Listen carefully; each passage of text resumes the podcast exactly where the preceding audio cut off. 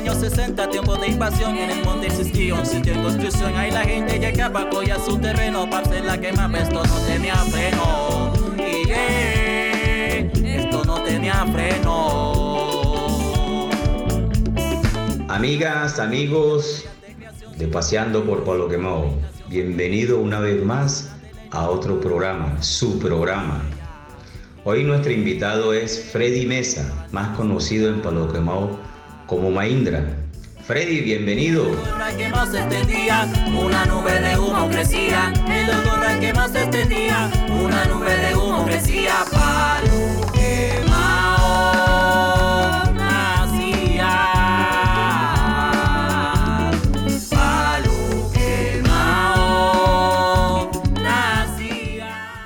Buenos días, viejo Mikey.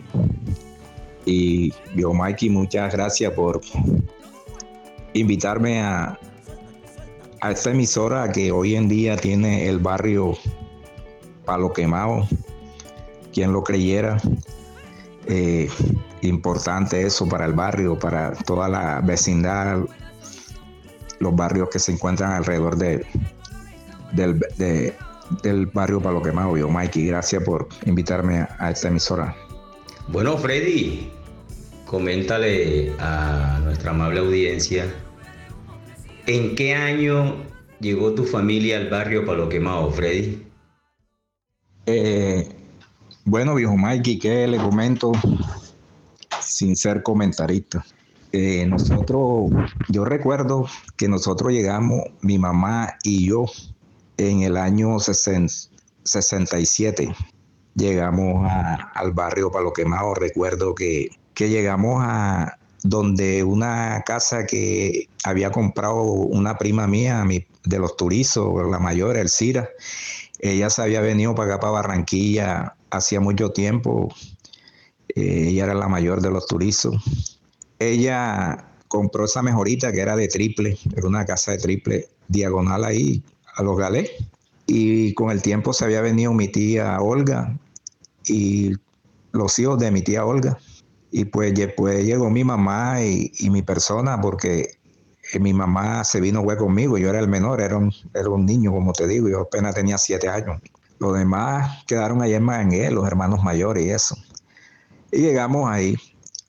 Yo recuerdo recuerdo que En, en, en los Galés prestaron una, una banca de, de madera, el señor Mañe, y ahí fue que dormimos nosotros en unas bancas que ellos tenían largas, que eran esas bancas que antes utilizaban, que eran unas bancas largas que las utilizaban mucho en los velorios.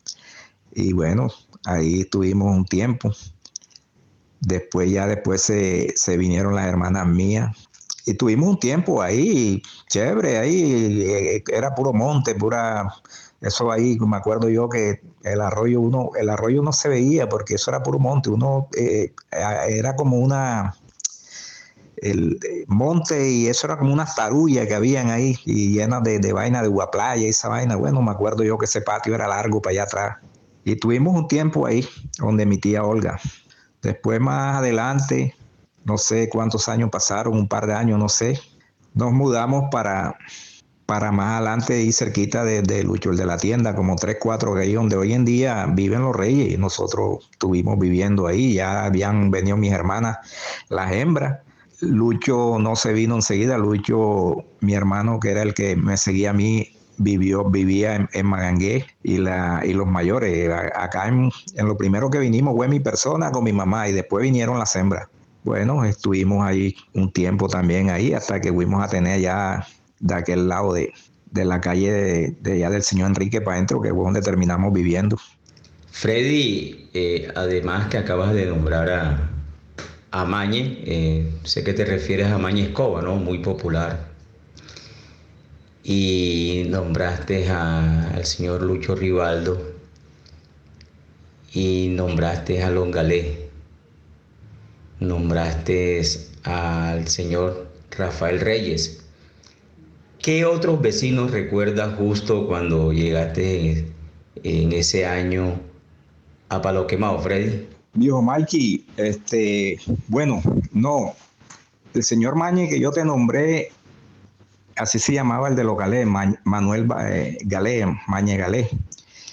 Mañe Escoba, que tú dices, claro, también ellos vivían ya ahí enfrente. Eh, ellos vivían también en una casa de tabla también.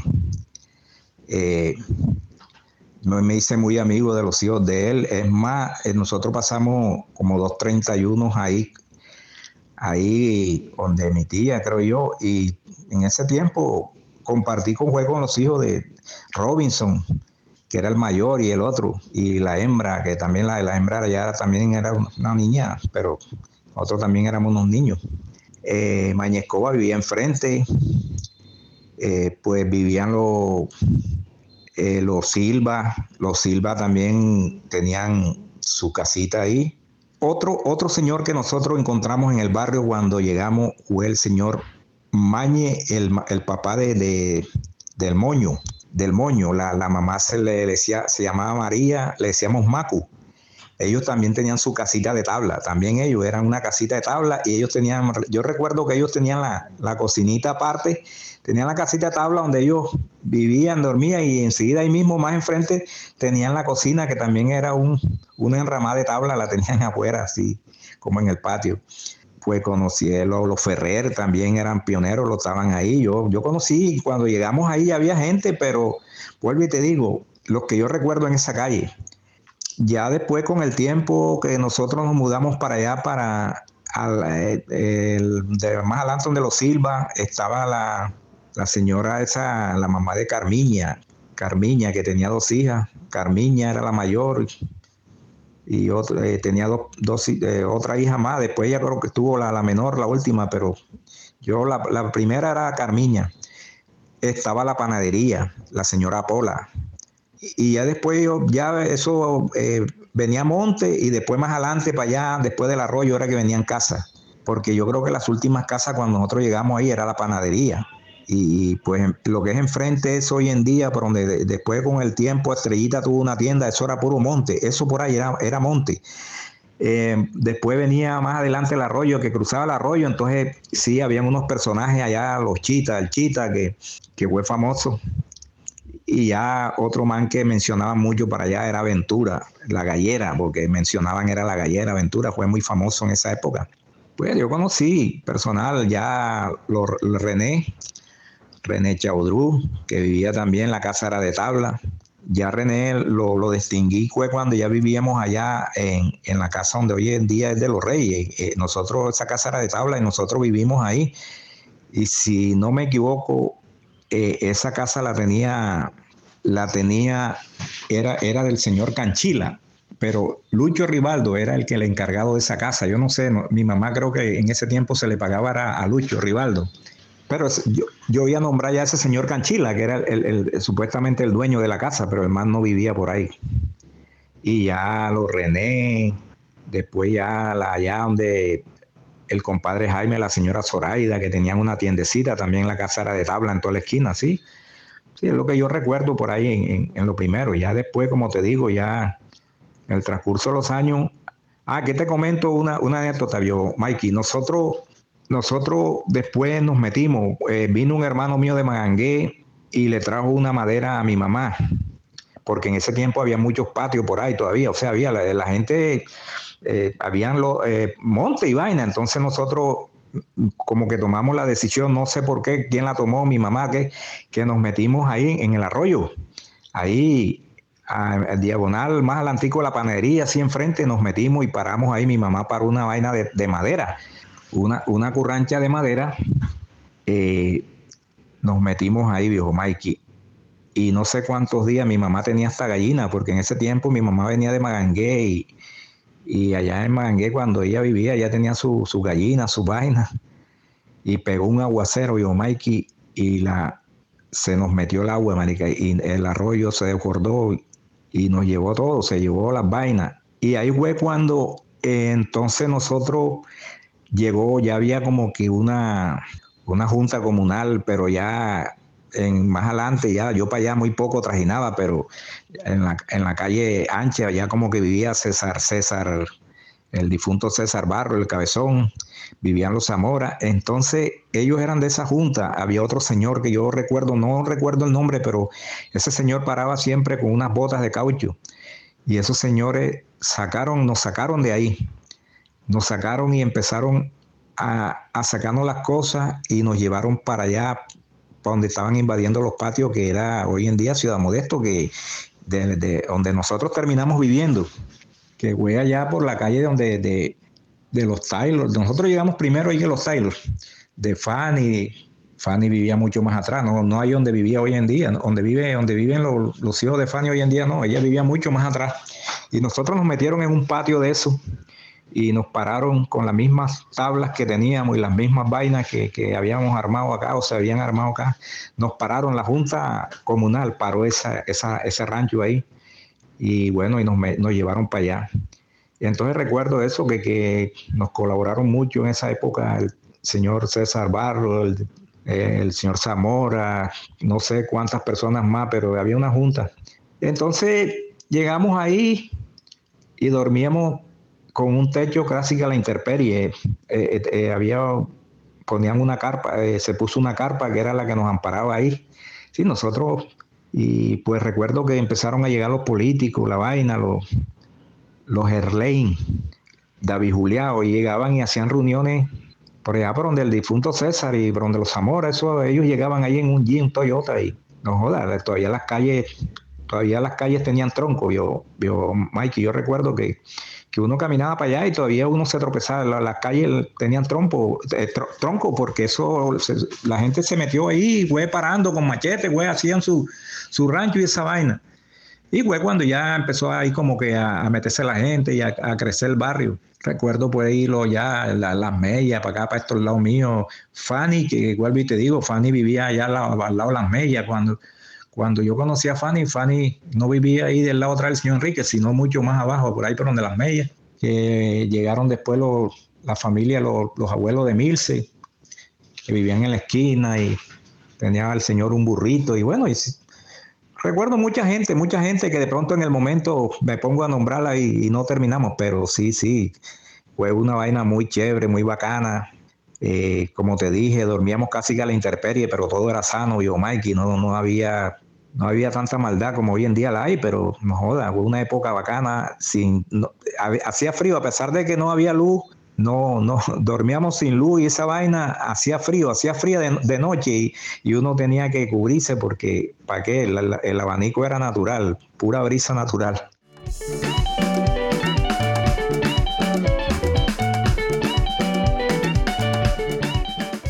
Freddy, llegó el momento en que ustedes, los invitados, programan un tema musical que va ligado a algún recuerdo en cualquier género, ya sea salsa, ya sea música romántica, ya sea ranchera, ya sea tango, eh, vallenato. Entonces, programa el tema, Freddy. Bueno, yo, Mikey, eh, en esa época, la música que se oía mucho por ahí, cuando en esa época estaba de moda, todavía hasta el difunto Juancho Polo, se oía la música de Juancho Polo, estaba la, la música africana, pegada bastante, la música era época de los picó y en los radios se oía mucho, era la música africana, de lógico, se oía la salsa, tú sabes que siempre fue, pero que yo recuerdo, o sea, a mí, a mí por ejemplo, ya en el barrio todavía, cuando ya la época de Diomedes, del Rafael Orozco, a mí me, me, siempre me gustó esa música y, y me gusta, actualmente a mí me gusta, pero recordando allá en el barrio, pelado, pelado, que la música que de pronto a mí siempre me, me, me yo, yo por ejemplo, siempre en la mente recuerdo un par de, de canciones que viví con gente de, de allá en, en el momento que, que veía que les gustaban, ¿sí me entiende? Y, y le, de algún motivo le, se emocionaban con esa música y, por ejemplo, yo recuerdo uno cuando viví, ya vivíamos acá, que vivía Petronita, en, del lado del patio de, de nosotros, que eso no tenía patio, sino que los patios pegaban y uno se comunicaba de un patio a otro. El cieguito Argemiro cantaba un disco que ponían de, de Jorge Oñate, que hablaba que, que si los ojos no, creo que se llama Lloraré, de Jorge Oñate, pero, pero a mí todavía, yo recuerdo eso de Argemiro, y él lloró, yo lo vi llorando a ese cieguito, esa, cantando ese, ese disco, pero a mí todavía me recuerdo otro también que también siempre cuando me acuerdo del difunto Jaime, Jaime, el, el cuñado de Robinson Zamora, porque resulta de que un tiempo ahí hacían muchas parranditas y nosotros, parece mentira, como éramos de confianza, siempre íbamos a tener allá y, y compartíamos con las hermanas Zamora ahí. Y yo recuerdo al difunto Jaime mucho porque había un tema de Pastor López que se llamaba El Reausente, y Jaime, Jaime Zamora, ama, eh, tomando trago, ese disco lo repetía, lo repetía, lo, eh, lo, lo quitaba, lo ponía, o sea, y, y a mí ese disco, eh, cuando yo conviví con ese momento desde él, siempre ese disco lo recuerdo porque a él le gustaba ese disco, el, el Reausente de Pastor López. Entonces vio, vio Mikey, como te dije, fanático de, de, de, de, del difunto Diomedes, de Rafael Orozco, pero si en esa época esa, esa música me trae recuerdo por, por lo vivido allá, ¿me entiendes? Entonces... Eh, serían lo, los temas que te, que te puedo recordar ya en el barrio, así como que de, de infancia, ¿sí me entiendes?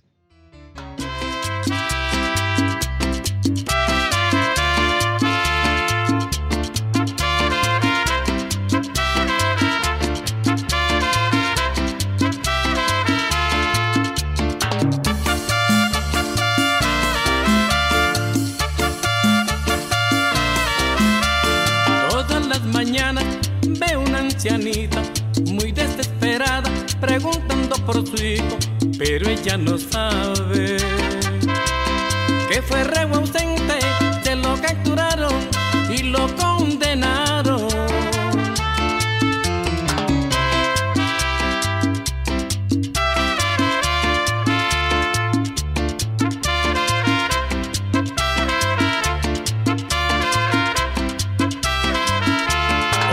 Señor juez, no pongo disculpas, no pido perdón, pero le suplico que venga mi madre, yo quiero mirarla, besar sus ojitos que tanto han llorado, guardar en mi mente su rostro bendito que yo he marchitado y sola he dejado.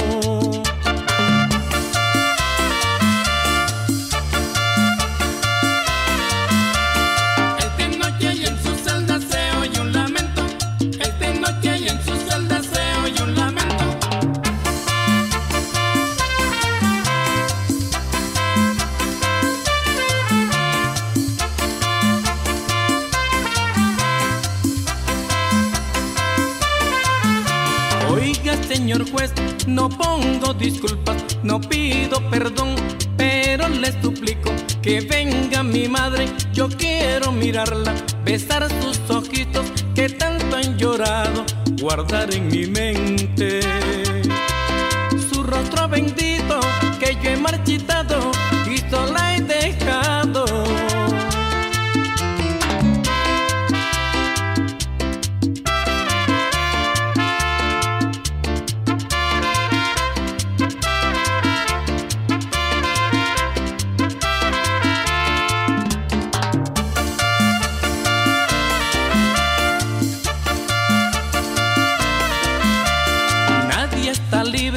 Todos tropezamos, cárcel y hospitales cubren nuestras eras. Pagaré mis culpas y estaré a tu lado para así adorarte y nunca dejarte.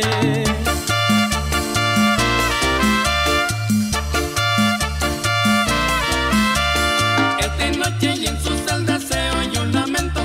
Esta noche y en su celda se oye un lamento.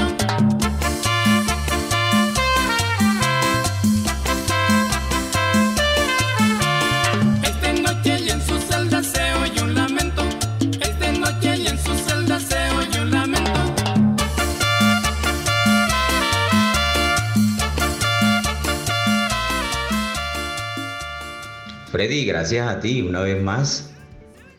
Bueno, yo, Mikey, gracias, gracias a ustedes por tan bonita labor ahí, dando la información del pasado como del barrio y de todas las anécdotas de los barrios alrededor de, de Palo Quemado.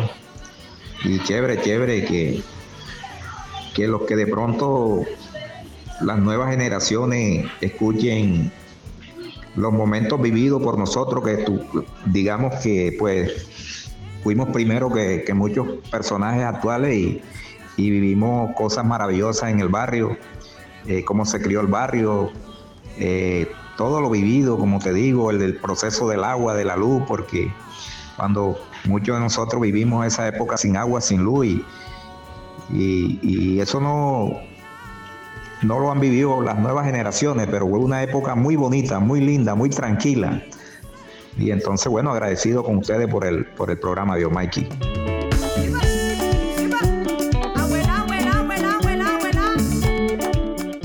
Amigas, amigos, eh, espero que haya sido de su agrado esta entrevista. Eh, se despide de ustedes en los controles Laura Senior y quien les habla, Miguel Reales. Hasta la próxima. Gracias.